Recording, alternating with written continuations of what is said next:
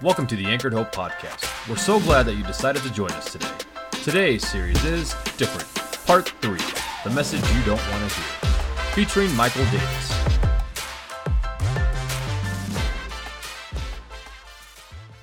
Well, it's uh, awesome to be back with all of you this week uh, as I uh, recovered from COVID, uh, which was quite fun and interesting for myself. Uh, and uh, I, you know, I wasn't here last week, and we didn't know quite what to do because our associate pastor, Pastor Carey, had also just had surgery and was out as well. And so, for like the first time in like eight years, we had no pastors. Uh, like we had pastors, but we didn't have anyone on staff that we felt like like like well, let's just put the whole burden of the service on them in short notice, you know. And so, uh, but you know, it was really exciting that we were just able to turn it over to our worship band and have an hour of praise and worship. And uh, it was fun because I, I, you know, I asked people, I said, "Hey, how'd it go?" You know, and they said, Ash- "Ashley sing real good." Ashley, awesome. Ashley sings really good. We never heard Ashley sing like that. Ashley, really good. And then apparently she's just going to continue it because she did a great job today, too, didn't she? Yeah? So. It was weird though. We were at small group this week and they were trying to describe it, and Miz was trying to describe it. He's like, Yeah, she sang the blessing and like she started out like raspy and like deep at first and then came out. I said, Was she smoking up there at the keyboard? Like, did she have like a glass of scotch and like a cigarette and was like, all right, this next one, uh, you're going to like this one. Uh, I didn't know exactly what happened, so I didn't watch it. So I'm just, I'm glad we survived. But uh, I do want to tell you too, and I'll try not to, woo, I'll try not to cry as I say this. I'm on COVID emotions. Uh, you guys, you guys like brought dinner over like every single night and brought food. And I'm telling you, as a pastor, uh, my family, we have not felt uh, more loved than this past week. And so I really want to thank you guys for being the church and for not just taking care of me, but primarily taking care of my wife and kids. And so thank you, and you need to give yourself a little round of applause.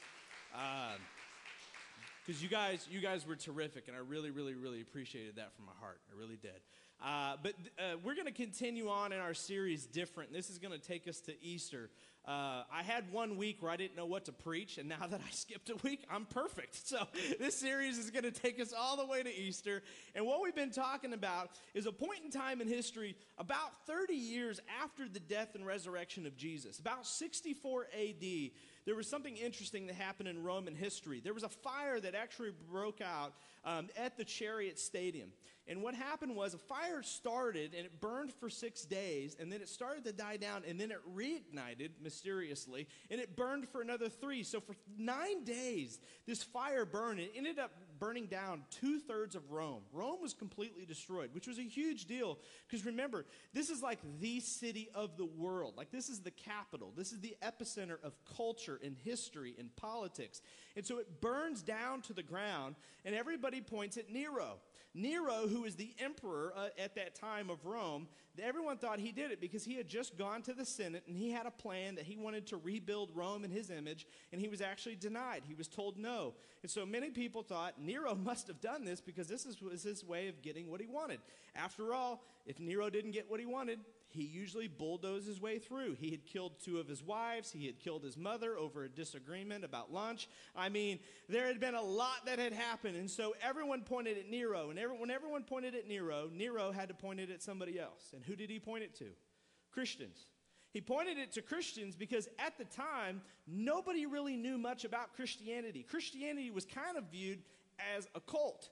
And so it wasn't even a, an official religion or anything like that. Nobody really understood it.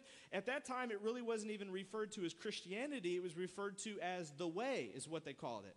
And so Nero points his finger at Christians, and so Christians become public enemy number one.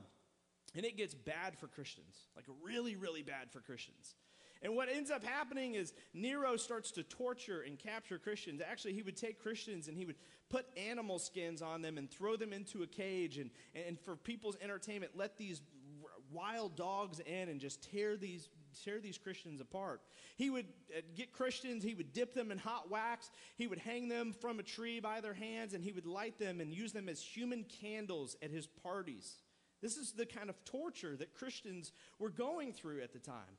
And there's actually a, a Roman historian who was actually a child at the time as th- this was going on. And this is one of the only recordings that we have of exactly what Christians went through. He wrote a book.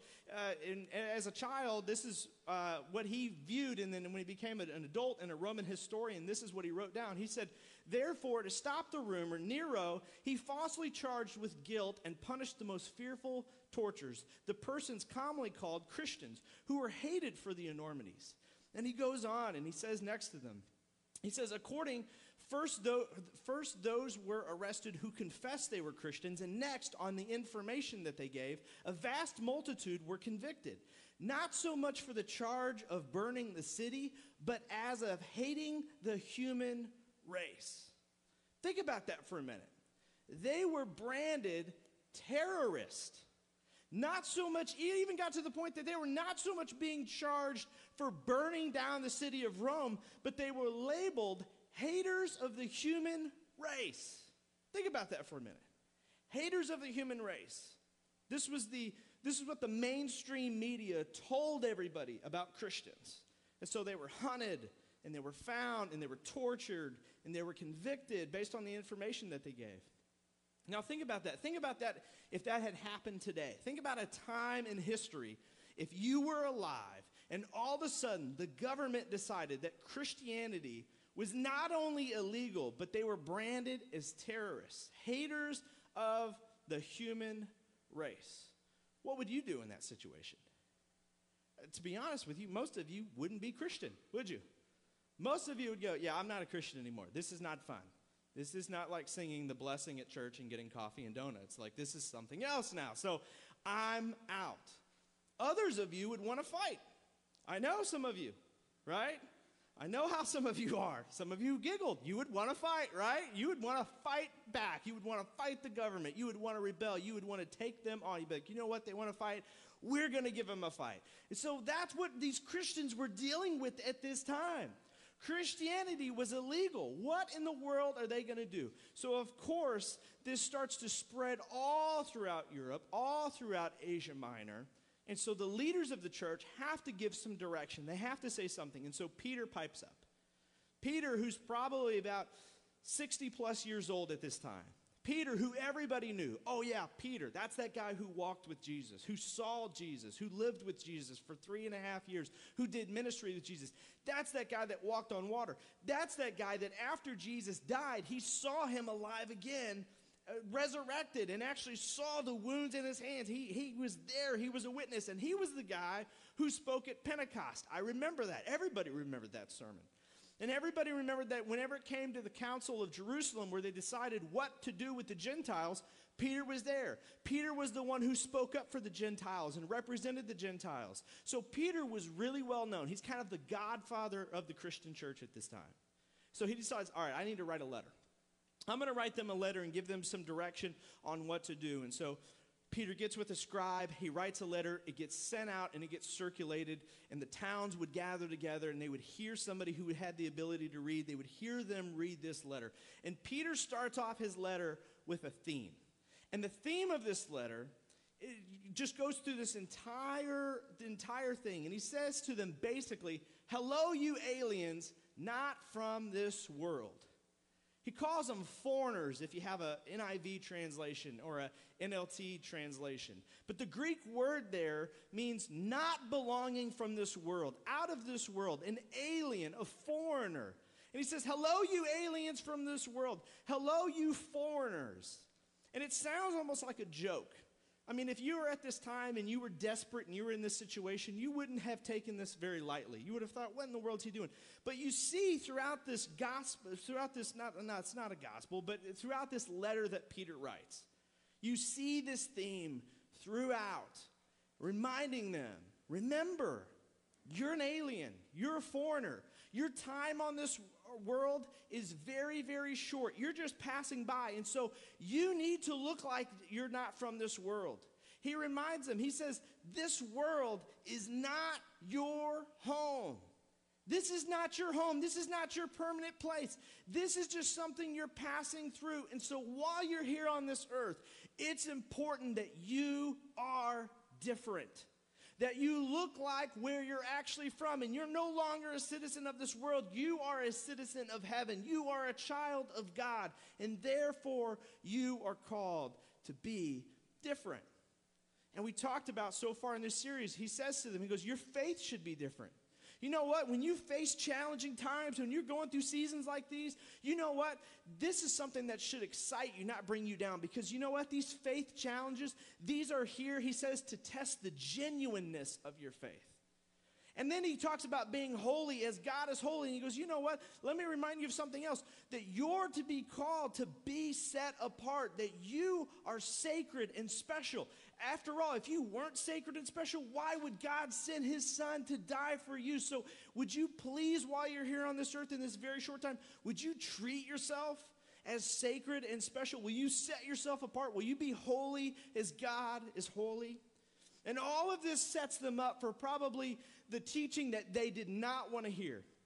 I mean, this was the part in the letter where Peter just really turns it up a notch and says something that probably upset them so much. I'm sure Peter got so many emails. He probably got more emails than I'm going to get today. And he just got so much bad feedback, so much flack from this, but it's exactly what they needed to hear.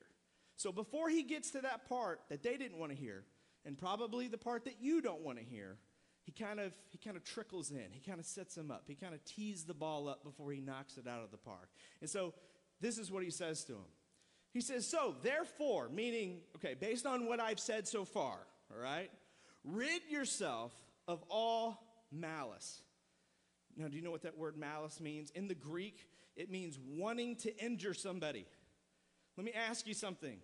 Who do you think they wanted to maybe injure at that time? Can you, can you think of anybody? Can you think of any names of somebody they maybe wanted to hurt really badly? You know? Oh, yeah, thank you. Nero. That, that's good. Somebody got it right. Uh, somebody that they wanted to hurt, somebody they wanted to injure. He says, Here's what I want you to do I want you to rid yourselves of all the malice that you have. And then he goes on and he says more. He says, And all deceit. Now, that word deceit in the Greek is very close to the English translation again. It means a trick or a trap. Let me tell you, uh, who do you think that they maybe wanted to trick or trap? Who would they have loved to have seen get up, get caught up in a scandal? Who would they love to have seen maybe been impeached or brought up on charges? Or maybe there would be some kind of, you know, evidence that would be found to find out that maybe they started the fire. Who do you think that they maybe had to see for? Nero, thank you very much. Man, you guys are killing it over there. How much coffee did you guys drink? Anyway, he says, Get rid yourself of all malice and all deceit. And then he says this He says, and all hypocrisy. Now, this is so good. You, this is why. This is why you got to come back to church every week, all right? All hypocrisy. In the Greek, what this word means is acting on stage. Do you know what he was actually tell them, telling them in the simple Greek word, what they would have understood? What, what, they were under, what, what Peter was trying to help them understand is that, you know what? There, there was a story being written for them. There, there, was, there was a character that was written for them by the media, by the people who were in power. He says, Hey, there's a story that's being written, and you're a character in it, and this is how they're characterizing you. This is how they're trying to make you look. And this is so, so very powerful for everybody today, living in the day and age that we're living in today. This is what Peter was telling him don't play into the role that's being written for you. Mm. Do not play into the role being written for you. The people who are in power, the media, they have an agenda. They have something they want. There is something they're trying to get, get away with. And so, guess what? They're putting this on you. And they are writing a character for you to play in their, their narrative. And here's the worst thing you could possibly do is to play into that narrative, to be the character that they want you to be. Look, Democrats, Republicans, black people, white people, Asian, I don't care. Here's what you need to understand this is so important even for today. Today, the rich and the powerful and the media are writing a story and they're writing a character that they want you to play into. Don't play into that character. the media and the powerful are going, oh, you're, you're a Republican? Well, here's how you should think, and here's how you should vote. And you're not really a Republican unless you believe in this. Oh, you're a Democrat? Well, if you're a Democrat, then this is what you have to believe, and this is how you have to vote, and this is who you should support. Oh, you're black? Oh, well, I don't know if you've heard about what's going on with black people right now, so here's what you need to do, and here's who you need to act, and here's who you need to hate, and here's how you need to protest. Oh, you're white? Well, you need to be a little less white, so here's how you need to do, and here's what you need to think, and here's how you need to play. And they're writing a role that they want you to play into to meet your agenda. And Peter looks at the Christians and goes, Don't play into the role that's being written for you. Don't give them what they want because they want you to have malice. They want you to hate. They want you to rebel. They want you to respond. Don't play into the role that's being written for you. And then he goes on and he says, So rid yourselves of all malice and all deceit and all hypocrisy and all envy. And that word envy means exactly how it sounds it's jealousy. He says to them, Hey, you know, when your side is not winning, when things are unfair, it's hard to not be jealous, right? When your side didn't win the election, when things aren't in favor of your group or your community or the color of your skin or your religion, it's real easy to get jealous, isn't it? Because you want things to be in your favor. You want life to be easy for you. He goes, Hey, you got to rid yourself of that. That's poison in your heart. Don't be jealous. You've got to rid yourself of all jealousy as well. And then he goes on. He says, Rid yourselves of all malice and jealousy and deceit and hypocrisy and slander of every kind. Now, this word slander in the Greek means defamation. And if you're not smart enough to know what that word means, it means tearing down somebody's name, tearing down somebody's reputation. Now, again, who in the world would they possibly want to do that to?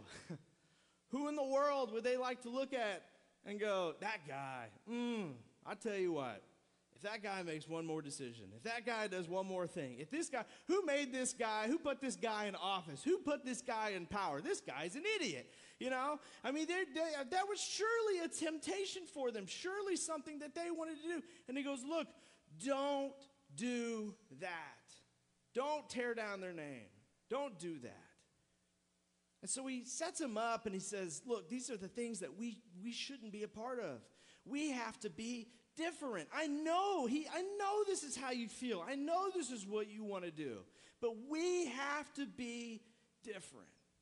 And then Peter goes on and he says next, he says, Dear friends, I urge you as foreigners, as exiles. Again, he goes back to the same word he used. He goes, You aliens, remember, you are different. I urge you as aliens to abstain from sinful desires, which wage war against your soul. I know so badly what you want to do. I know so badly how you want to respond. I know how what you want to do to Nero, but I'm telling you, you have to fight these sinful desires in your heart. You have to respond to these things, which is such a, I, I, I don't know about you, but it's such a comforting thing to hear. Because do you ever have, you know, you ever feel bad for just having negative thoughts? You ever, you ever feel bad for wanting to hurt somebody? You know, you're not gonna hurt somebody, but you feel bad for wanting to hurt somebody. And you're like, man, and Peter goes, look, it's completely normal. Who wouldn't feel this way going through what you guys are going through? I mean, for goodness sake, people are becoming human candles. I understand all of the urges, all of the feelings, all of the emotions. Those are completely natural. Who wouldn't feel that way at a time like this? However, does it make them right? So you need to fight those desires inside of you. And then he goes on and he says to them, instead, he gives an alternative live such good lives among the pagans that though they accuse you of you doing wrong, they may say, see your good deeds and glorify God on the day he visits us. You know what he was telling to them? He's like, look, you're not going to win this fight doing it their way. They are too powerful. They are way too powerful. There is no way that you are going to convince people that you are innocent, that Christians didn't do what Nero says. They're way too powerful. You can't beat the media. You can't beat the government. You can't beat the emperor. He said, You know, the only way we're going to win this battle, you know, the only way we're going to prove people wrong is by living completely different than they say we live. They are calling us haters of the human race. They are calling us terrorists. Do you know the way that we change their mind? It ain't through legislation.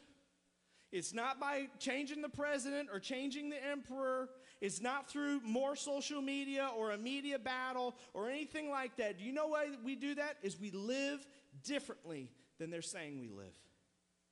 It's by doing good. Doing such good that people look at us and go, These people can't be haters of the human race. What in them is hateful? They are merciful and they are loving and they are kind and they do not envy and they do not boast. Are you kidding me? These, these, peoples aren't, these people aren't terrorists. These people aren't haters of the human race. These are good people. He says the only way you're going to be able to fight this is by being something different, by not playing into the role that they want you to play into.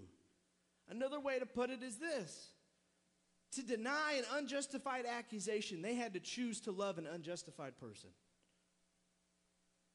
He says, This is the only way that we fight this unjustified accusation is by choosing to love an unjustified person. And then he sets them up for it. He sets them up for the thing that they did not want to hear. And if you were honest today, something you don't want to hear either. And so this is what he says to him next. He says, So submit yourself for the Lord's sake to every human authority. Oh, shoot. Now, this sermon would have been way easier to preach like a year ago, right? Submit yourself to every human authority. You know what that word means? It means obey. Obey every human authority. Now, this was a big deal because remember, this letter that Peter is writing, he's writing it to Jews and Gentiles. And remember, Gentile just means a non Jew, right? Now, this was a big deal because for the Jews, the Jews had a big problem with authority because the Jews only listened to other Jews. And so the Jews looked at Nero, who wasn't a Jew, and they said, Not my emperor. Mm-mm. Not a Jew. I'm not listening to that guy. I don't have to listen to that guy. Not a Jew. Not my emperor. The Gentiles, they didn't have a problem that he wasn't a, a Jew or not, or the, you know, because they were Gentiles and he was a Gentile. Their biggest problem was his moral character. So they looked at everything that Nero was doing, his moral character, everything he was getting away with, and they go, mm not my emperor. I don't think so. And Peter, he goes, Yes, it is. Like it or not. This is your emperor. And you know what I'm asking you to do? I want you to submit yourself, not only to him, but to every human authority. And then he goes on and he says, Submit yourself to every human authority whether to the emperor uh, as the supreme authority or the governors who are sent by him to punish those who do wrong and to commend those who, who do right. He even mentions Nero by name. I mean, he could have done such a good political move there and just said, submit to all authorities. And people could have like translated it on their, well, I don't think he means Nero because he's a bad guy. So he's, you know, everybody but the bad guys is what I think he means. He goes, no, no, no, I want you to make sure you understand this. I want you to submit yourself to every authority. And then he says, the emperor, the supreme authority is what he calls him. Wait, wait a minute. The emperor? The Nero who is persecuting us, the emperor, the Nero who's trying to kill us, who's killed my family, who's killed my friends, who's hurt Christians, the reason that we're in hiding, the reason that we're suffering financially, the reason that we're in the economic times that we're in. You're talking about that guy. You're telling me I need to submit to him? And Peter says, Yeah. And he says next, he says, For it is God's will that by doing good, you should silence the ignorant talk of foolish people. He says, here's why you need to do this. Because we're in a battle right now. And here's the thing the only way we're going to win is by being somebody different, is not playing into the role that's being written for us by the media, by not being who they want us to be or responding how they want us to respond, as much as they poke, as much as they pry, as much as they push. He says, we have to be different because it's God's will that by doing good, we should silence the ignorant, silence the foolish talk. The only way we're ever going to prove to anybody that we're not haters of the human race is that we love in a supernatural way that nobody else has ever seen, that nobody else could ever understand. And he knew exactly how they would respond, and it's exactly how you would respond today. But, Pastor, but Peter, our liberties and our freedoms are at stake here. And Peter would go, I understand that. But you know what? There's something at greater risk here. The thing that's at greater risk, that's even greater than our freedoms and our liberties, is the legitimacy and genuineness of Christianity. Because, see, you have to understand what hung in the balance at that point in time. Not only were people's liberties and freedoms and safety at risk, but the legitimacy and the genuineness of Christianity, it was at risk. The media and the powerful people said that Christians were haters of the human race. They were labeled as terrorists. Who in the world would want to join that group? And at that point in time, if the Christians at that time had fallen into that trap and responded with hate and violence and rebellion, they would have played into the role that the powerful people would have wanted them to play into. And the legitimacy and the genuineness of Christianity would have been annihilated. And right there, in that point in time, Christianity could have died. Christianity could have been wiped off the mat. You know what hung in the balance at that time? You and I hung in the balance of that time. Because if the Christians at that time had fallen into that trap and responded the way that Nero wanted them to respond, they would have said, See, I told you. They are haters of the human race. They are violent. They are terrorists. They are nothing like that Jesus that lived 30 years ago. And they need to be dealt with. And they would have been dealt with. And no one would have joined them. And you and I would have never heard of Christianity. And so Peter says, he says, Look, so for the Lord's sake and for the sake of future generations, be different. Don't play into the role that's being written for you. Rid yourself of all malice and all deceit and all hypocrisy and all slander of any kind, because the only way to win this war is to love and to be different than they say that you actually are. So then Peter says to him, Instead, live as free people, but do not use your freedom as a cover up for evil. Live as God's slaves. Show proper respect to everyone. Love the family of believers. Easy. I can do that, Peter. I love my church. Fear God. I'm working on that. And honor the emperor. What? Peter says, hey, there's big, three big things I want you to do. I want you to love your church family. Yep, amen. I want you to fear God. I'm getting there, brother. Amen to that. And honor our emperor. What? Yep, honor the emperor, love your God, and love your family. How hard would that have been for you to do? It's hard for you right now to do, isn't it? He says, You live as free people. He says to them, Look, there's not a verse in, in, in, the law that I can give you. There's not a command I can give you to tell you to do this. You're free people now. You're free people. You can do whatever you want. There's no laws to follow. There's not a list of rules. There's not a verse in the Bible that I can point to you that's going to tell you exactly what you need to do. You are free people, but I'm telling you, the thing that is in your best interest and the thing that would be best for the future generations of Christianity is that you use your freedom wisely. Not to do whatever your sinful heart tells you to do, not what feels right, not even what your gut says you should do, but instead be God's slave by respecting everyone, fearing God, and yes, as hard as it may be, to honor the emperor. And do you know what they did? They did it. They did it. You know how long they had to do it? You think having a president for eight years is hard? for 280 years, they were persecuted. 280 years. Through four emperors, four generations of Christians were persecuted. Christianity was illegal, they were branded as terrorists. It wasn't until 312 AD where Constantine the Great came through and defeated the emperor and initiated the Edict of Milan that for the first time in over 300 years, Christianity was made legal and it was okay. And you know what's crazy?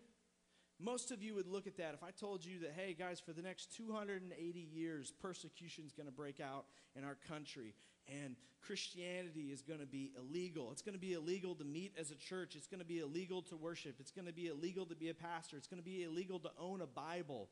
You know what most of you would say? Oh, things are going to get so bad. This is going to be terrible. I don't know if we're going to survive this. But did you know that in those 280 years of persecution, when persecution was at its highest, that the church didn't stop growing.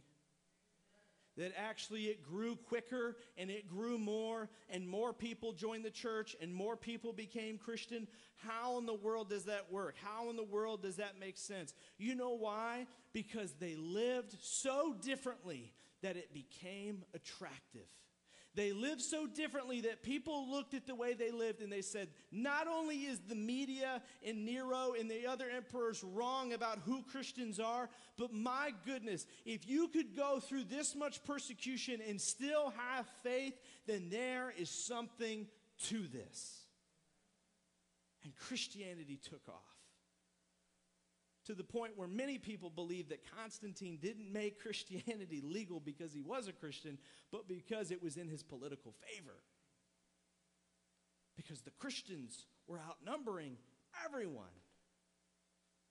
So, here's my question to you What does what Peter had to say then mean for where we are today? Because, like I said, for some of you, this sermon would be a lot easier to preach a year ago. I mean, I've heard a lot of pastors use this scripture verse to their advantage during the Trump years. But now, as we're in the Biden years for four to eight years, right? Oh, things are a little different. You're probably not going to hear anybody preach on this verse for a while, right? Because it's not what we want to hear. It's not what you want to hear. So, what in the world do we do with this? What does what Peter had to say then mean for where we are today? Well, I think Peter, if he were standing up here in my shoes, what he would say to you is, Rid yourselves of all malice and all deceit, hypocrisy, envy, and slander of every kind. Let me ask you something. Do you have any malice in your heart for our government? Do you have any malice in your heart for our police officers? Do you have any malice in your heart for anyone in our community? Is there any deceit in your heart? Like when somebody gets caught up in a scandal, do you kind of kind of grin inside a little bit? Kind of happy about it? Let me ask you, is there any hypocrisy in your life? Are you playing into the role that's being written for you right now? Are you just playing right into it? Like you know they're pu- using you as a puppet, but you don't care. You're playing right into it. Are you jealous? I mean, for many conservatives, your, your side is not winning right now, right? That's how the game goes, right? You're, you're a little jealous about that? Let me ask you is there any slander of any kind in your heart? You bad mouthing anybody by chance? And I get it. I know. I know what you would say. You would say this. You would say, but Pastor, but our freedoms and our liberty are at stake. And do you know what Peter would say to you today? Do you know what the only difference is between then and now? And there is a huge difference is Peter would tell you, then exercise your rights. You have to understand, at that point in time in Rome in 64 AD, they were under, for those many hundreds of years, an authoritative government. Authoritative government means you have no rights, you have no freedoms, you have no liberties. They're in authority. And so back then, they were really stuck because Peter says, you need to listen to him. You, there is nothing you can do because this is an authoritative government. But today we live in a democracy. and it's different. And you have freedoms and you have liberties. And I'm not going to be stupid. If Peter were standing in front of you today, you would say, But our freedoms and our liberties are at stake. And Peter would look at you and go, Then exercise your rights. Petition, vote, run for office, march, do all of those things that are in your rights, that those freedoms that have been given to you as an American citizen, please do so. Don't just get run over. Exercise your rights that they've given you. But remember, there is something at greater risk the legitimacy and genuineness of Christianity.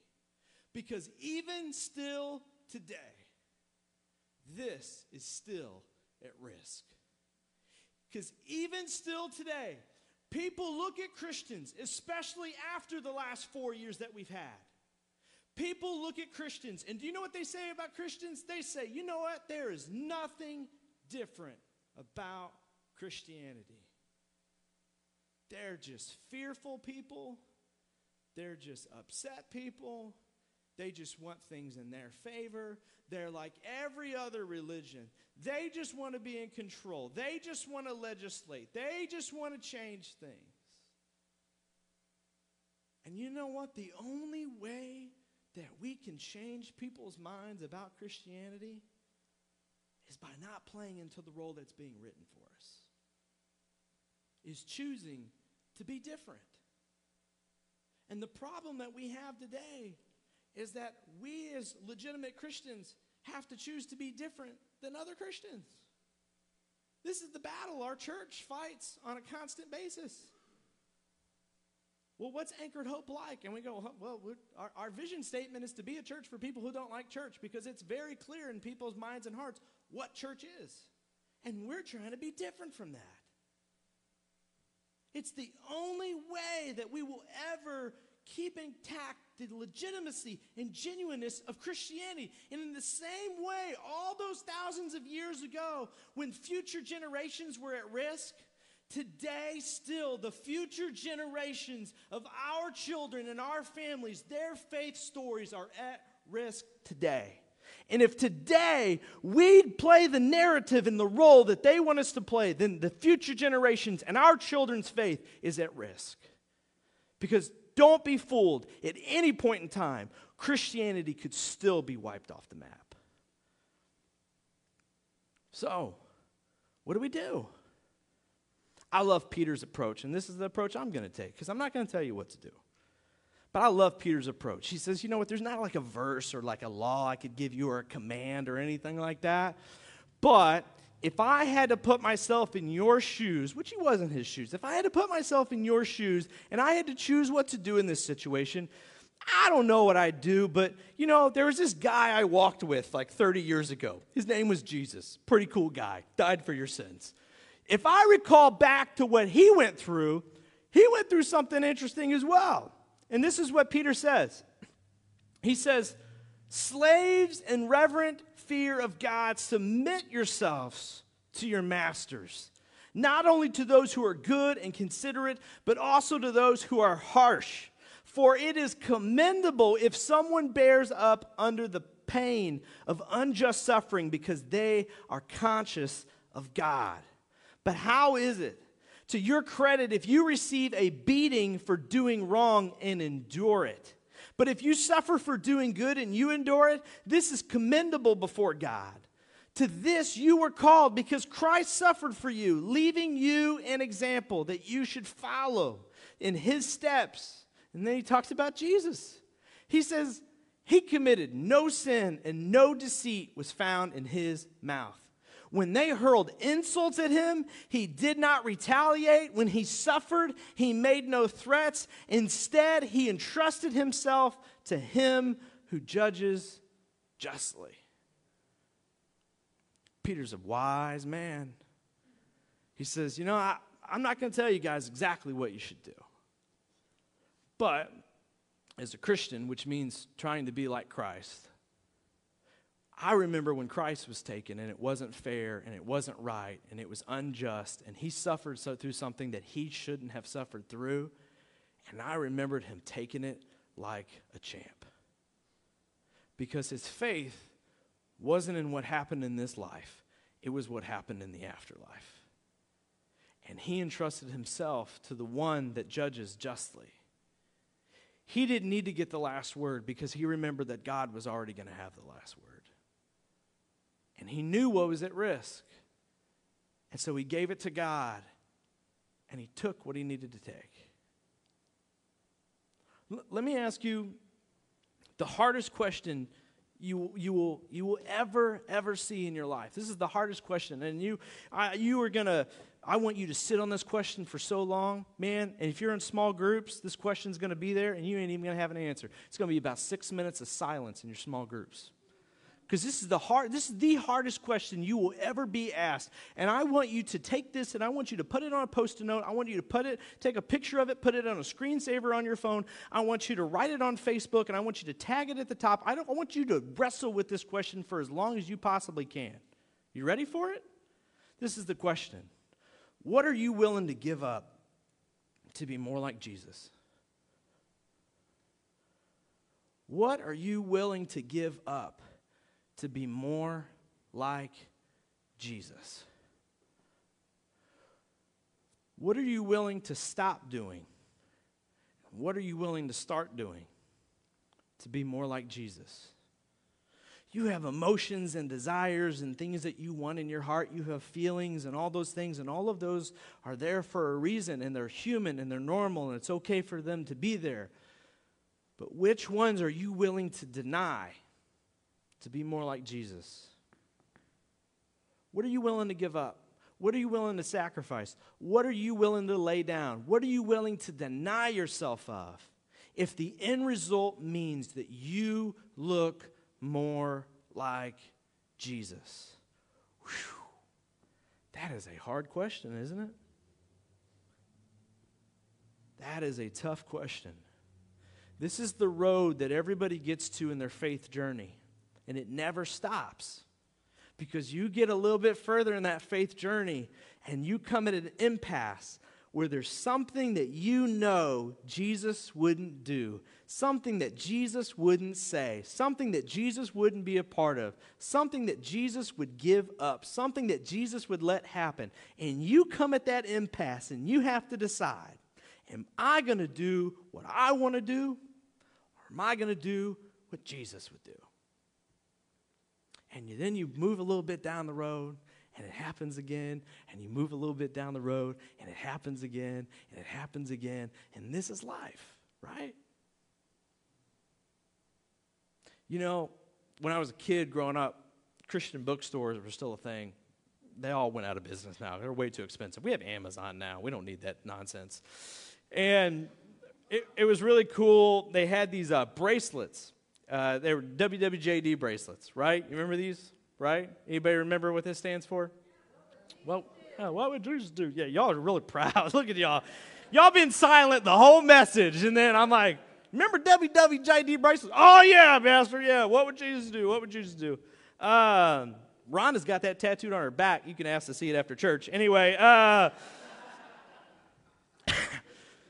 you know, it had all these colors. You know, it had all these colors, black and red, and it was real cool. You know, I remember this as like a kid in fifth grade. You know, I had all these. I had a WWJD bracelet to go like with every pair of basketball shorts I had. You know, and uh, then you know the, the trend the trend left and it was gone, and Christian bookstores you know became not cool, and so it all went away. Well, they've made a resurgence. It's been about 20 years, and they've they've made a resurgence, and they're back. WWJD bracelets are back. You can get them.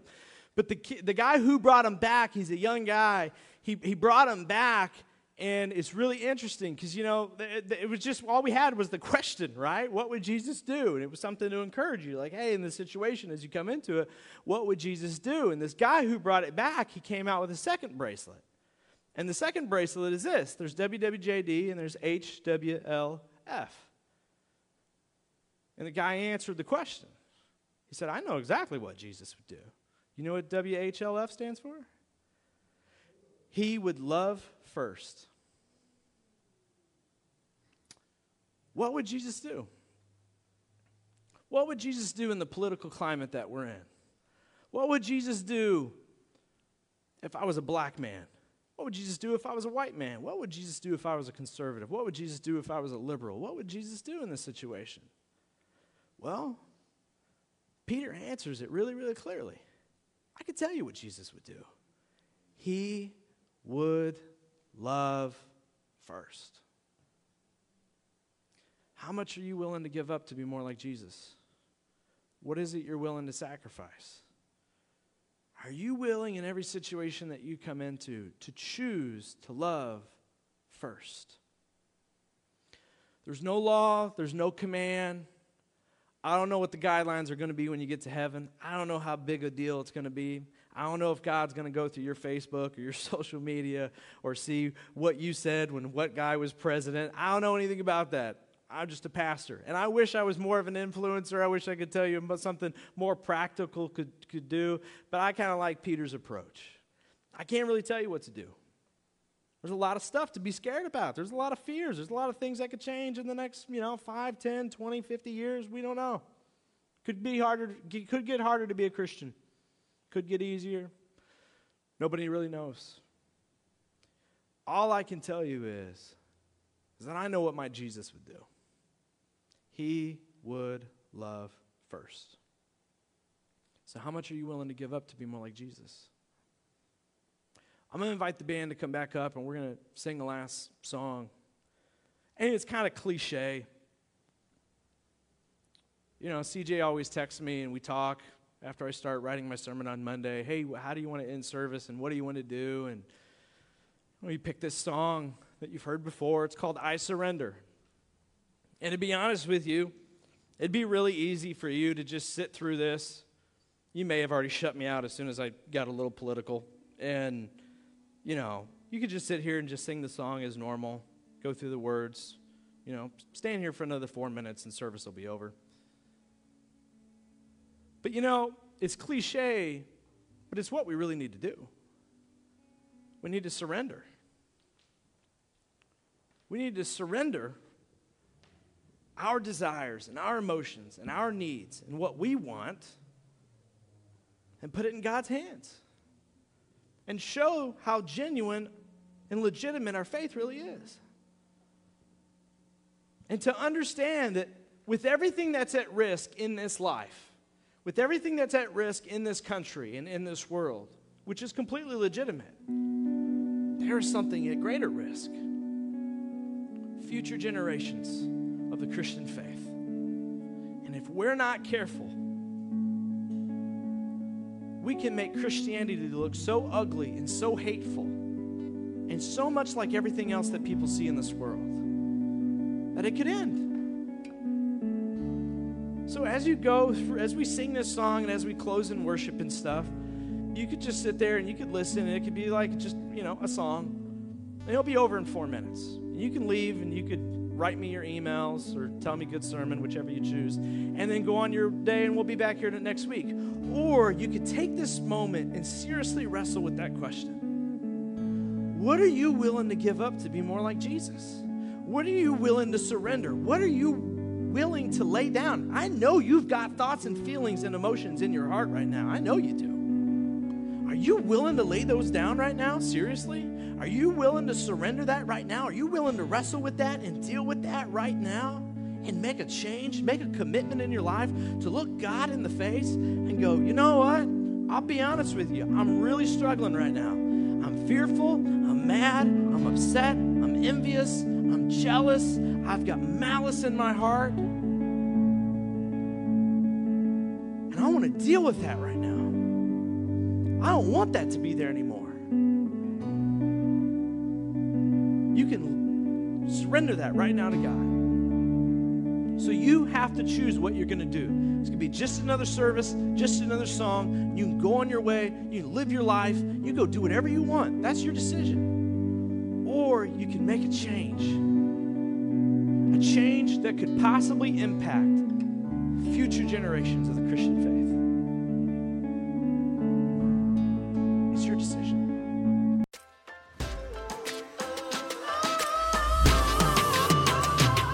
If you'd like to support Anchored Hope, you can make a donation at anchoredhope.church forward slash give. If you'd like to connect with someone from Anchored Hope, go to anchoredhope.church forward slash hi. Thank you for listening, and God bless.